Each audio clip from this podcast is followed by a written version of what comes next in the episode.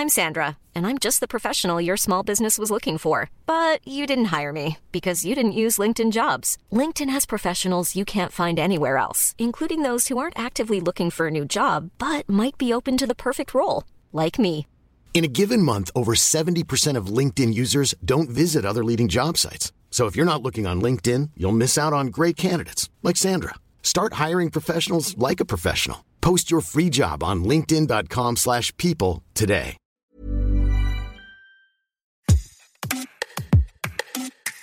Denis Baupin, Nicolas Hulot, Damien Abad, Gérald Darmanin, Taha Bouaf, des hommes politiques soupçonnés, accusés de violences sexistes et sexuelles. Comment traiter de ces violences faites aux femmes? La question est posée aux partis politiques depuis des années et plus particulièrement aux partis de gauche en ce mois de septembre 2022. Des partis qui font du féminisme, de la lutte contre les violences faites aux femmes un combat politique. Le patron des Verts, Julien Bayou, a démissionné lundi 26 septembre de ses fonctions de secrétaire national de ELV après les accusations d'une ancienne compagne. Le député écologiste quitte également la présidence de son groupe à l'Assemblée. Adrien Quatennens, député La France Insoumise, a annoncé le 18 septembre se mettre en retrait de ses fonctions nationales après la main courante déposée par sa femme pour une gifle que son mari lui a donnée. Comment les mouvements politiques peuvent-ils enquêter, trancher dans ces affaires de violences sexistes et sexuelles? Quelle place pour la justice? Une accusation vaut-elle condamnation? On en parle aujourd'hui dans cet épisode de Minute Papillon. Deux invités en plateau, Mathilde Viau, ancienne collaboratrice parlementaire et juriste en droit public, créatrice du site Chère collaboratrice en 2016 pour libérer la parole des collaboratrices parlementaires victimes de violences, du lancement du mot dièse, hashtag MeTooPolitique, puis en février 2022 de l'Observatoire des violences sexistes et sexuelles en politique. Mathilde Viau a publié l'essai L'homme politique, moi j'en fais du compost aux éditions Stock. Ma deuxième invitée, Rachel Gara Valcarcel, journaliste au service politique de 20 minutes. Aujourd'hui, avec la dénonciation de ces violences sexistes et sexuelles, la mise en retrait, voire la démission de la présidence de son mouvement pour Julien Bayou, est-ce qu'on peut parler de moment de rupture Mathilde Viau? Je ne sais pas si c'est un moment de rupture, on pourra le dire quand on aura plus de recul. Je pense que c'est un moment de clarification, c'est-à-dire que c'est un moment où réellement euh, la question des violences sexistes et sexuelles arrive dans le débat public et suscite de vraies questions de comment différencier la prise en charge par le politique d'un côté et la prise en charge par le judiciaire de l'autre, de différencier quel doit être le comportement, quelles doivent être les éventuelles sanctions morales ou pas qui vont être euh, apposées à des cas de violence. Moi, je pense que ça va dépasser la question des violences sexistes et sexuelles. Ça repose la question du politique, du pouvoir en lui-même. C'est-à-dire qu'on se demande là, par exemple, qu'est-ce qu'un mandat public? Euh, Par qui doit-il être occupé?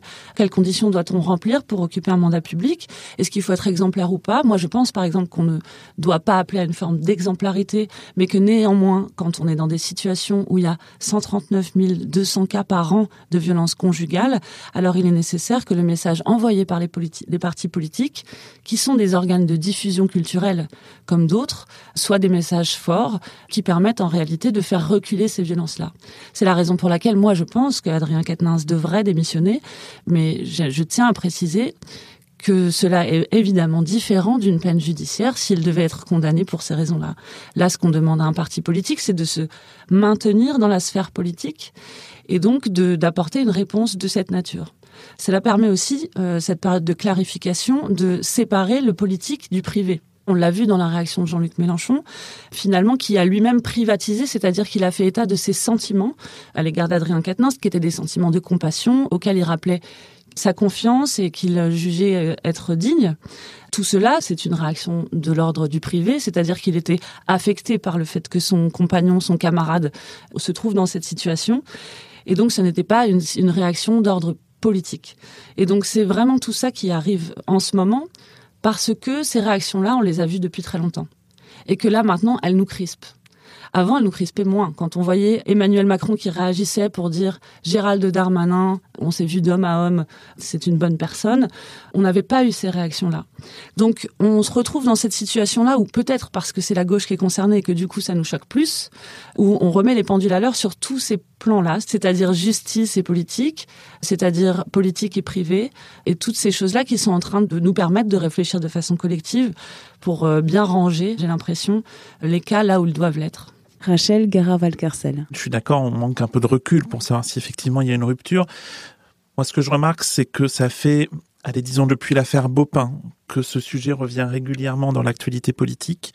Et je remarque que jusque-là, malgré tout, on a surtout assisté à des séquences médiatiques qui se sont succédées sans qu'on interroge forcément le côté systémique de ces actes dans la sphère euh, politique, dans la société en général, mais en l'occurrence dans la sphère politique. Néanmoins, il se trouve qu'on est devant une accumulation, et notamment une accumulation ces derniers mois. Mais regardez, par exemple, l'affaire euh, Tahabouaf, on en a beaucoup parlé, et puis avant que l'affaire revienne avec euh, Adrien Quatennens, bah, on n'en parlait plus. Pareil pour pour Éric Coquerel. Finalement, ce sont des choses qui ont toujours été très circonscrites dans le temps. La question, c'est de savoir si effectivement on va prendre les choses à bras le corps. Et moi, j'ai quelques craintes sur le fait que les partis se disent, et notamment les partis de gauche qui malgré tout ont tenté des choses sur ces sujets-là, finissent par se dire, bah, en fait, c'est un désavantage concurrentiel considérable par rapport à ceux qui ne prennent pas ces choses à bras le corps. Et du coup, euh, peut-être qu'il faut mettre un peu le haut là, finalement réduire largement leur champ euh, d'application. Moi, je vois ce risque-là dans les déclarations de, de Manuel Bompard et de Jean-Luc Mélenchon dans son interview samedi. J'ai l'impression qu'il y a un recul, c'est-à-dire quand un parti féministe commence à dire ah oui mais attendez une gifle isolée c'est pas la même chose qu'un homme qui bat sa femme tous les jours. Moi j'ai tendance à penser que au titre du droit pénal, c'est-à-dire en mélangeant tout. Hmm, j'ai l'impression que il y a potentiellement un recul l'organisation des cellules d'écoute et d'enquête des partis, qui existent tant dans les partis de gauche qu'à Renaissance, le parti macroniste, sont dans ces affaires questionnées. Sont-elles utiles? Fonctionnent-elles bien? Est-ce que, comme l'affirme le 21 septembre Isabelle Rome, la ministre déléguée entre les femmes et les hommes, ces cellules d'écoute étouffent la parole des victimes et sont inopérantes?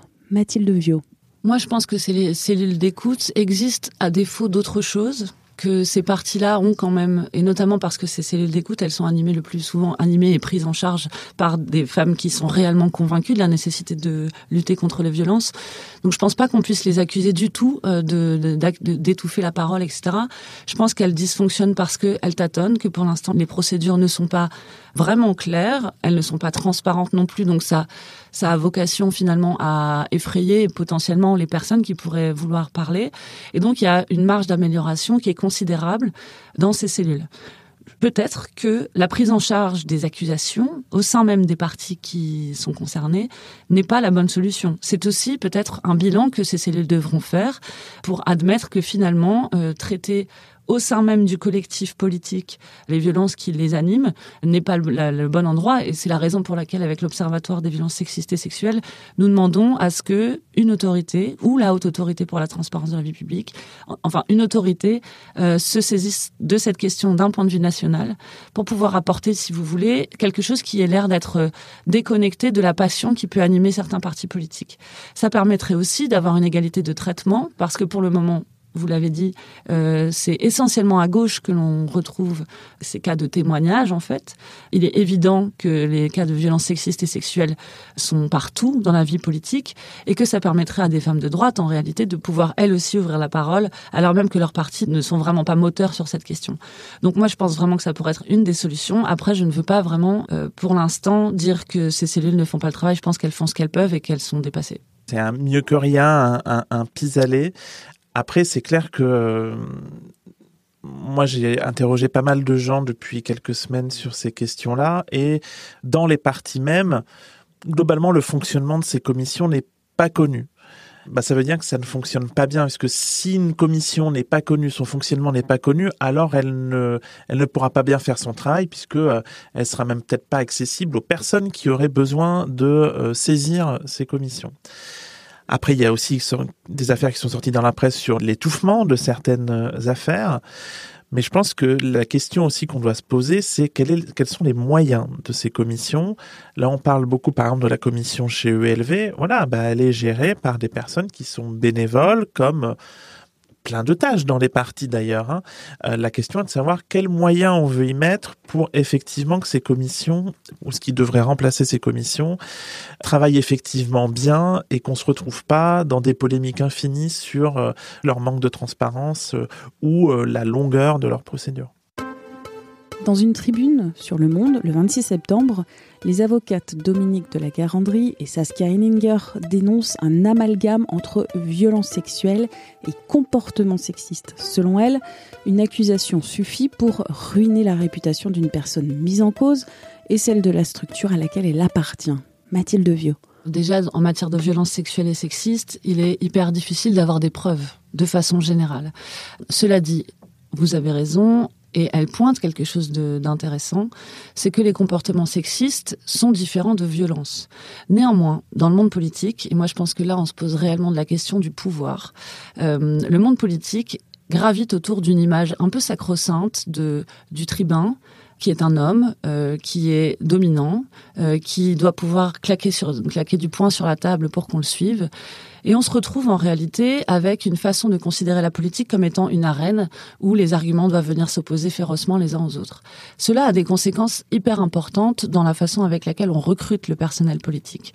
Le personnel politique est recruté pour son agressivité et sa capacité de domination. Cela génère euh, finalement une omniprésence et en tout cas une surreprésentation des hommes agressifs et violents, qu'ils s'arrêtent à des remarques sexistes ou euh, qu'ils aillent plus loin euh, dans des comportements euh, d'agression sexuelle ou de violence physique. Moi, je pense qu'il faut aussi revenir sur le fait que la plupart des études montrent que les faux témoignages sont extrêmement minoritaires.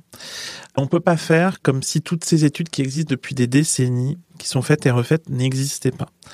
Et notamment dans le monde politique, on soupçonne très rapidement les femmes qui témoignent de vouloir tirer un bénéfice politique de leur témoignage. Il faut rappeler à cet égard-là ce qu'avait dit Cécile Duflot après les révélations sur Denis Baupin. Euh, je sais plus si c'était au moment des révélations ou plus après. Elle-même a été victime de, enfin, elle a dit être victime de Denis Baupin à une époque où elle était chef des Verts, chef d'Europe Écologie Les Verts. Elle n'avait pas témoigné à l'époque parce que, dit-elle, elle considérait qu'on aurait pris son témoignage pour une attaque politique contre quelqu'un qui était à l'époque son concurrent dans le parti. Voilà, tout ça existe. Les policiers, euh, les personnes qui s'occupent de ces sujets-là savent dans une immense majorité des cas, faire la différence entre un témoignage crédible et un témoignage qui n'est pas crédible. On ne peut pas faire comme si toutes les paroles se valaient, c'est pas vrai. Et par ailleurs, il faut raison garder. C'est-à-dire que les conséquences ne sont pas des conséquences judiciaires. On n'est pas en train de mettre des gens en prison sans procès, c'est pas ça qui se passe. On est en train de demander à Adrien Quatennens de retourner éventuellement à ses anciennes fonctions parce que l'on considère qu'il ne peut plus représenter la nation après avoir reconnu avoir été violent avec sa femme. C'est pas dramatique en fait et c'est la même chose pour tous, c'est-à-dire qu'on n'est pas en train de casser leur vie, on est en train de dire est-ce que tu penses réellement que tu peux représenter un mandat public, c'est tout. Et donc il faut aussi, dans toute cette logique qui est mise en place complètement d'exagération du tribunal médiatique, il faut euh, remettre un petit peu les choses à leur place. Euh, il n'est pas question, encore une fois, de venir priver de liberté quelqu'un. On ne rentre pas dans un régime autoritaire. On est en train de euh, de, réfléchir à réellement qu'est-ce que c'est la démocratie et qui est en mesure de remplir ces fonctions-là. Merci d'avoir écouté cet épisode de Minute Papillon, un podcast d'Anne-Laetitia Béraud pour 20 minutes. S'il vous a plu, n'hésitez pas à le partager sur les réseaux sociaux, à en parler autour de vous, à vous abonner, à l'évaluer sur votre appli ou plateforme d'écoute préférée. À très vite et d'ici là, bonne écoute des podcasts de 20 minutes comme L'été dans vos oreilles ou Tout s'explique.